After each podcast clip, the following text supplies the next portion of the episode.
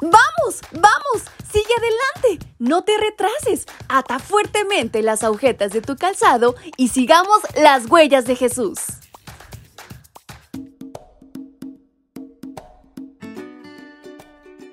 Hola, hola chicos y chicas, ¿cómo están? Muy buenos días les da su amiga Fabi desde la Ciudad de México en este maravilloso día sábado. ¿Qué les parece si en agradecimiento a esta gran oportunidad de vida aprendemos más de la palabra de Dios y compartimos más de ella a través de este, su devocional para menores y adolescentes? Y en este 18 de marzo nuestra reflexión lleva por título Meriba.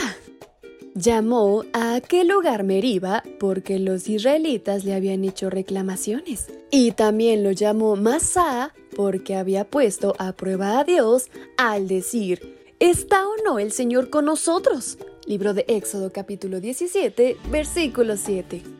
Ante la falta de agua, algunos quejumbrosos de Israel murmuraron, se airaron e incluso querían apedrear a Moisés. Por la insensatez de unos, todo Israel es recordado como un pueblo rebelde y testarudo.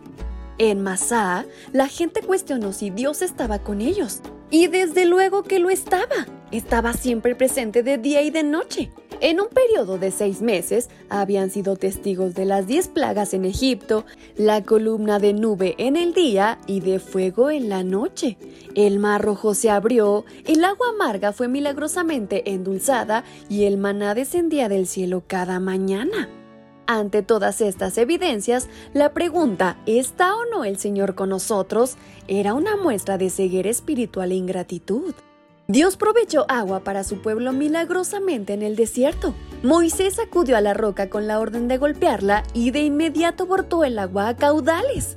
Todas las personas y el ganado se gozaron al refrescarse. ¡Qué misericordia de Dios, ¿no lo crees?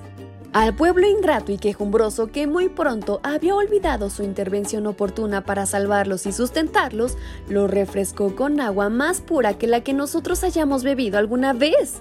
En realidad, el pueblo merecía ser castigado. La roca no tenía por qué ser golpeada. En ese momento, el pueblo era el que merecía recibir los azotes con la vara. Igualmente, Dios intervino a nuestro favor, de tal manera que nosotros pudimos eludir el azote de la vara gracias a la misericordia divina. La roca es un símbolo de Cristo que transmite perfectamente la idea de seguridad y firmeza. Nuestros pies están seguros cuando caminamos con Él. Nuestras vidas están firmes cuando atesoramos y practicamos sus enseñanzas. Pero más significativo es el hecho de que cuando fallamos, Él decidió ocupar nuestro lugar y recibir el golpe con la vara mediante su muerte en la cruz. Al instante de esto brotó su sangre capaz de limpiarnos de todos nuestros pecados, así como de todos nuestros errores e incluso nuestras ingratitudes. Como el pueblo sediento, debemos acudir a la roca de la salvación para satisfacer nuestras necesidades de perdón y restauración. Recuerda, la roca fue golpeada en lugar del pueblo, pero Jesús fue crucificado en tu lugar. Mis pequeños y grandes, hagamos reflexión en estas palabras y correspondamos con gratitud a ese gran sacrificio que Dios hizo por nosotros. Y con estas palabras en mente es como nos despedimos de nuestra reflexión. Su amiga Fabi se despide y desea que tengan un maravilloso y muy bendecido día. ¡Hasta pronto!